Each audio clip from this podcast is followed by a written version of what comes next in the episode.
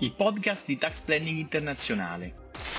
Pianificazione fiscale internazionale, come ridurre il carico fiscale, trasferirsi all'estero in modo sicuro, gli errori da non fare e i consigli da seguire, le strutture fiscali da conoscere e implementare per il business digitale. Questo e molto altro sul mondo della fiscalità internazionale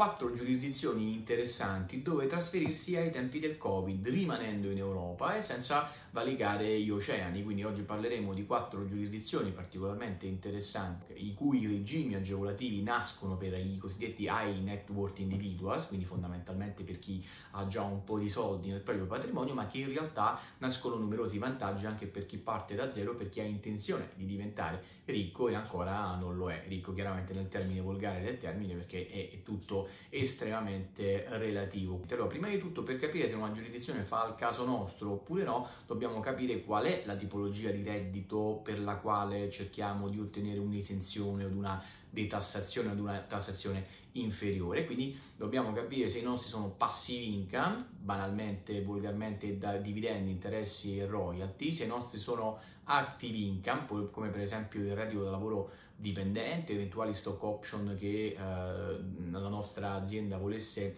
erogarci o bonus, fringe benefit di qualsiasi tipo o se abbiamo eh, dei capital asset per intendere tutto quello che possiamo lasciare in eredità e eh, in successione ai nostri cari piuttosto che immov- immovable properties, quindi fondamentalmente real estate o altri strumenti finanziari. Ok? Uh, queste sono le tre grosse categorie di reddito, per questo sempre per dire velocemente che non tutte le giurisdizioni vanno bene per tutti, bisogna capire che cosa devo detassare e poi vado a scegliere il paese, partendo possibilmente dalla qualità uh, di vita che è sempre il punto numero uno di riferimento al di là del risparmio fiscale. La prima giurisdizione della quale vorrei parlarti e che va bene in realtà per tutti, non soltanto per i ricchi, quindi diciamo la più democratica paradossalmente, è quella di Cipro che eh, come dire, molto, di cui discuto molto all'interno dei miei video, di cui parlo sempre con i miei clienti perché è una giurisdizione di common law e come tutte le giurisdizioni di common law eh, ha delle agevolazioni che noi come paesi invece eh, civili intesi come eh, da codice che, ba- che basano la propria, la propria, legislazione su un codice civile ci sogniamo, ok? Quindi così di civil law rispetto a quelli di common law. Um, è molto interessante e soprattutto ricordiamo che Cipro non è un paradiso fiscale white list anche sotto il profilo italiano ben dal 2010 a partire dall'Unione Europea e quindi al di là di scandali e reputazioni che possono giornaliggio come messe, messe in discussione dai, dai media uh, sotto un profilo legale un paese completamente white come si fa a prendere la residenza fiscale a Cipro? Tendenzialmente o permanendo 183 giorni in un anno solare quindi 1 gennaio 31 12 oppure oppure secondo la regola della, dei cosiddetti 60 days, la, la, la, regola dei 60 giorni, quindi devo permanere sull'isola perlomeno per 60 giorni minimo per ciascun anno fiscale, insieme alla determinazione di altri requisiti come per esempio il mantenimento di un'abitazione all'interno dell'isola per 12 mesi, quindi anche se vado via la mia permanent home deve essere all'interno dell'isola, quindi non posso prendere casa in affitto per due mesi e poi eh, catafottermene per intenderci e um,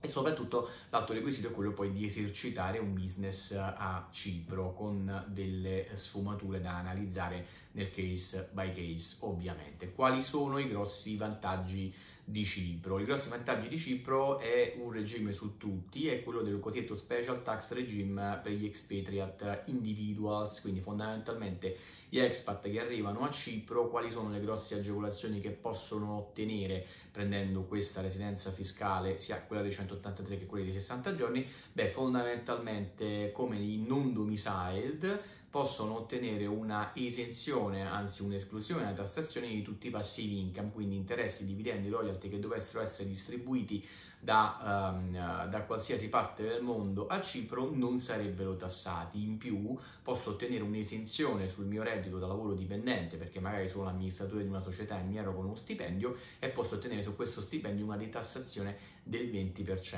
Ok? Quindi questa è la prima delle giurisdizioni, è vicina, è interessante, si parla inglese, ci sono delle ottime agevolazioni e soprattutto è possibile soddisfare i requisiti richiesti dalla legge per ottenere la residenza fiscale. E la seconda delle giurisdizioni di cui voglio parlarti è una giurisdizione di cui si parla poco, ma che può essere interessante per stile di vita e per costo della vita ed è la Grecia, vicina a noi per, per cultura evidentemente, ma anche geograficamente, se allunghiamo il braccio al di là dell'Adriatico, dello Ionio, più che altro troviamo uh, le isole del, del, Peloponneso. Ok, la Grecia è interessante, come si fa prendere la residenza fiscale a, in Grecia o secondo diciamo, la regola del centro degli interessi vitali oppure rimanendo in Grecia per oltre 183 giorni. quali sono le grosse agevolazioni? Faccio tre perché sono, sono indico il numero 3 perché sono tre o perlomeno. Esiste una cosiddetta lump sum taxation per uh, gli high net worth individuals, quindi fondamentalmente è una legge del tutto simile alla, alla cosiddetta legge Ronaldo italiana che prevede una, la possibilità di versare 100.000 euro l'anno per ottenere poi un'esenzione su tutti sui propri redditi di fonte estera, cioè anche se io ho redditi di fonte estera, intesi redditi di fonte di uh, non prodotti in Grecia uh, per milioni e milioni di euro, io pago soltanto 100.000 euro l'anno e 20, più 20.000 euro per ogni familiare, quindi moglie, figlio, eccetera, eccetera. Quali sono i requisiti per poter ottenere questa esenzione? Fondamentalmente l'investimento in uh, proprietà o comunque uh, immobiliari, ma anche non solo, non solo, immobiliari, in Grecia di oltre 500.000 euro nell'arco di uh, tre anni, ma soprattutto la grande agevolazione che poi non ho neanche bisogno di fare una dichiarazione sui miei redditi esteri, quindi le agevolazioni sono molto più grandi del semplicemente versare 100.000 euro all'anno a titolo di imposta. La seconda grande agevolazione che ci dà la Grecia è sui pensionati, ottenendo una tassazione del 7% sulla pensione, insomma che butta di via, e la terza grande agevolazione invece è per gli executive, cioè fondamentalmente per il personale dipendente di multinazionali o comunque per dirigenti di un certo livello, anche qui esistono dei requisiti definiti dalla legge, possono ottenere una detassazione fino al 50% sul proprio stipendio. Una terza giurisdizione interessante è quella della Svizzera, interessante perché evidentemente è un passo dall'Italia, quindi può darci eh, anche la comodità di tornare in Italia ogni qualvolta ci passi per, per la testa in, in, auto, quindi vabbè evidentemente soprattutto per per, come dire, per gli high net worth individual, cioè per chi guadagna qualcosina nella, in Monza e Brianza, che obiettivamente è la parte più ricca d'Italia, dati alla mano la Svizzera rimane sempre interessante. Per prendere la residenza fiscale in Svizzera in realtà vale o il centro degli interessi vitali, cioè l'intenzione di rimanere, la manifestazione dell'intenzione di rimanere permanente in Svizzera alla luce di una serie di legami, quindi case, familiari, eccetera, eccetera, interessi economici, eccetera, eccetera, oppure banalmente è considerati fiscalmente residenti Svizzera se si esercita un'attività a scopo di lucro all'interno del territorio svizzero per oltre 30 giorni consecutivi o ancora è considerati fiscalmente residenti in Svizzera se, si, eh, se non si esercita un'attività a scopo di lucro per no, ma si risiede comunque in Svizzera per 90 giorni consecutivi all'interno del periodo di imposta. È chiaro che poi tra il dire e il fare c'è di mezzo il mare, cioè per rimanere 30 giorni è, è, è più semplice, per rimanerne 90 Uh, in realtà poi già dovrei mettere in moto la uh, necessità, la, la, necessaria richiesta di visti di permanenza, quindi è un po' più complicato. In ogni caso, quel, qual, è, qual, è, la grande agevolazione che dà la Svizzera, soprattutto però questa volta agli high net worth individuals, quindi in questo caso c'è da dire che non è per tutti, come dico sempre, la Svizzera, anche la Svizzera come l'Italia, come la Grecia ha introdotto una lump sum taxation, cioè ti dà una tassazione una tantum che si calcola su una base imponibile tendenzialmente che parte da 400.000 franchi,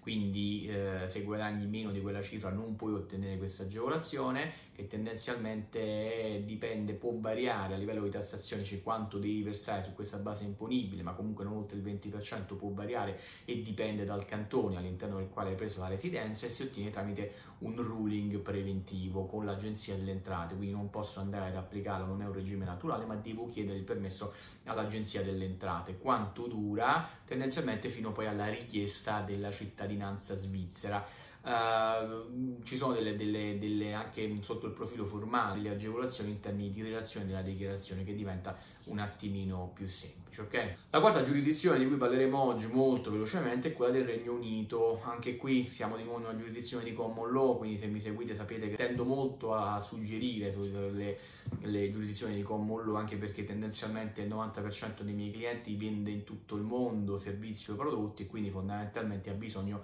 di una giurisdizione di lingua inglese anche per la ricerca di dipendenti, personale da impiegare all'interno delle proprie attività, ok? Quindi l'Inghilterra, al di là della Brexit, al di là delle lungaggini burocratiche che sono intervenute adesso per richiedere il permesso di soggiorno, rimane comunque una, una, una giurisdizione valida, soprattutto per i non domiciled, ok? Perché? Perché noi sappiamo che in Inghilterra, nel Regno Unito, esistono tre regimi puoi essere US resident and domiciled, quindi essere fiscalmente residente e avere però anche il domicilio, in quel caso sei tassato su tutti i redditi ovunque nel mondo, puoi essere un non UK domiciled, quindi chi si trasferisce per esempio senza l'intenzione di rimanere per sempre nel Regno Unito di solito è considerato non UK domiciled, attenzione anche qui c'è bisogno di una case by case analysis perché è una, è una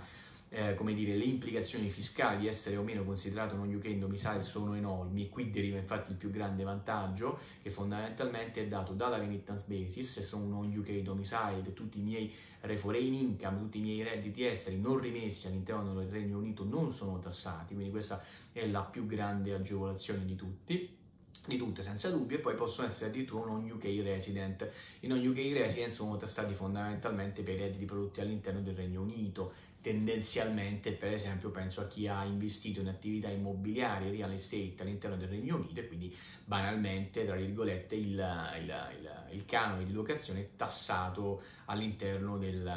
del Regno Unito. L'altro uh, grande vantaggio, per chiudere il regime di vantaggio di cui parliamo oggi del Regno Unito, quello dei non UK domicile, è l'assenza di imposte sulle successioni e sulle donazioni per, sulle donazioni per gli asset che non si trovano nel Regno Unito. Ok? Con questo finiamo la carrellata di cui abbiamo parlato oggi, sono quattro paesi interessantissimi, tutti e quattro vanno, lo ripeto, uh, analizzati sulla base di quello che ti piace nella vita in, in, termini di qualità, dove vuoi vivere, se hai bisogno di un paese più caldo, di un paese più freddo, ti va bene la pioggia del Regno Unito per intenderci o preferisci le spiagge di, di Cipro, preferisci rimanere vicino all'Italia e quindi chiaramente la Svizzera fa il caso tuo. E soprattutto bisogna capire, lo ripeto per chiudere il video, qual è la tipologia di reddito in ballo, se è un active income, un passive income o un, immovable property da proteggere. Grazie per aver ascoltato questo episodio. Se ti è rimasto qualche dubbio sull'argomento, ti invito a visitare il mio canale YouTube Tax Planning Internazionale e lasciarmi lì un commento o la tua domanda. Al prossimo episodio.